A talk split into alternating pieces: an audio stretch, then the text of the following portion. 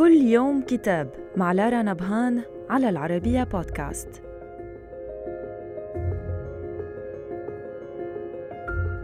نتناول اليوم كتاب الإمبريالية والهوية الثقافية وكرة القدم من إعداد كريستوفر فيرارو وترجمه للعربية وليد رشاد زكي.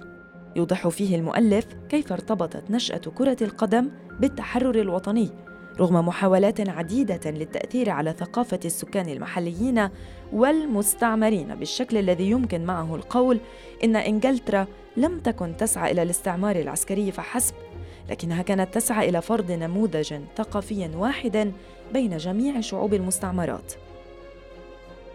كانت كرة القدم تمثل شكلا من أشكال النماذج الثقافية التي سعى المستعمر بشكل مقصود وغير مقصود إلى نشرها في جميع المستعمرات.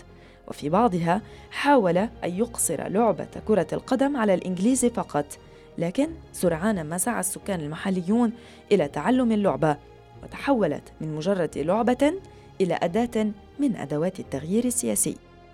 صدر الكتاب عن المركز القومي للترجمة بالقاهرة وإلى اللقاء مع كتاب جديد.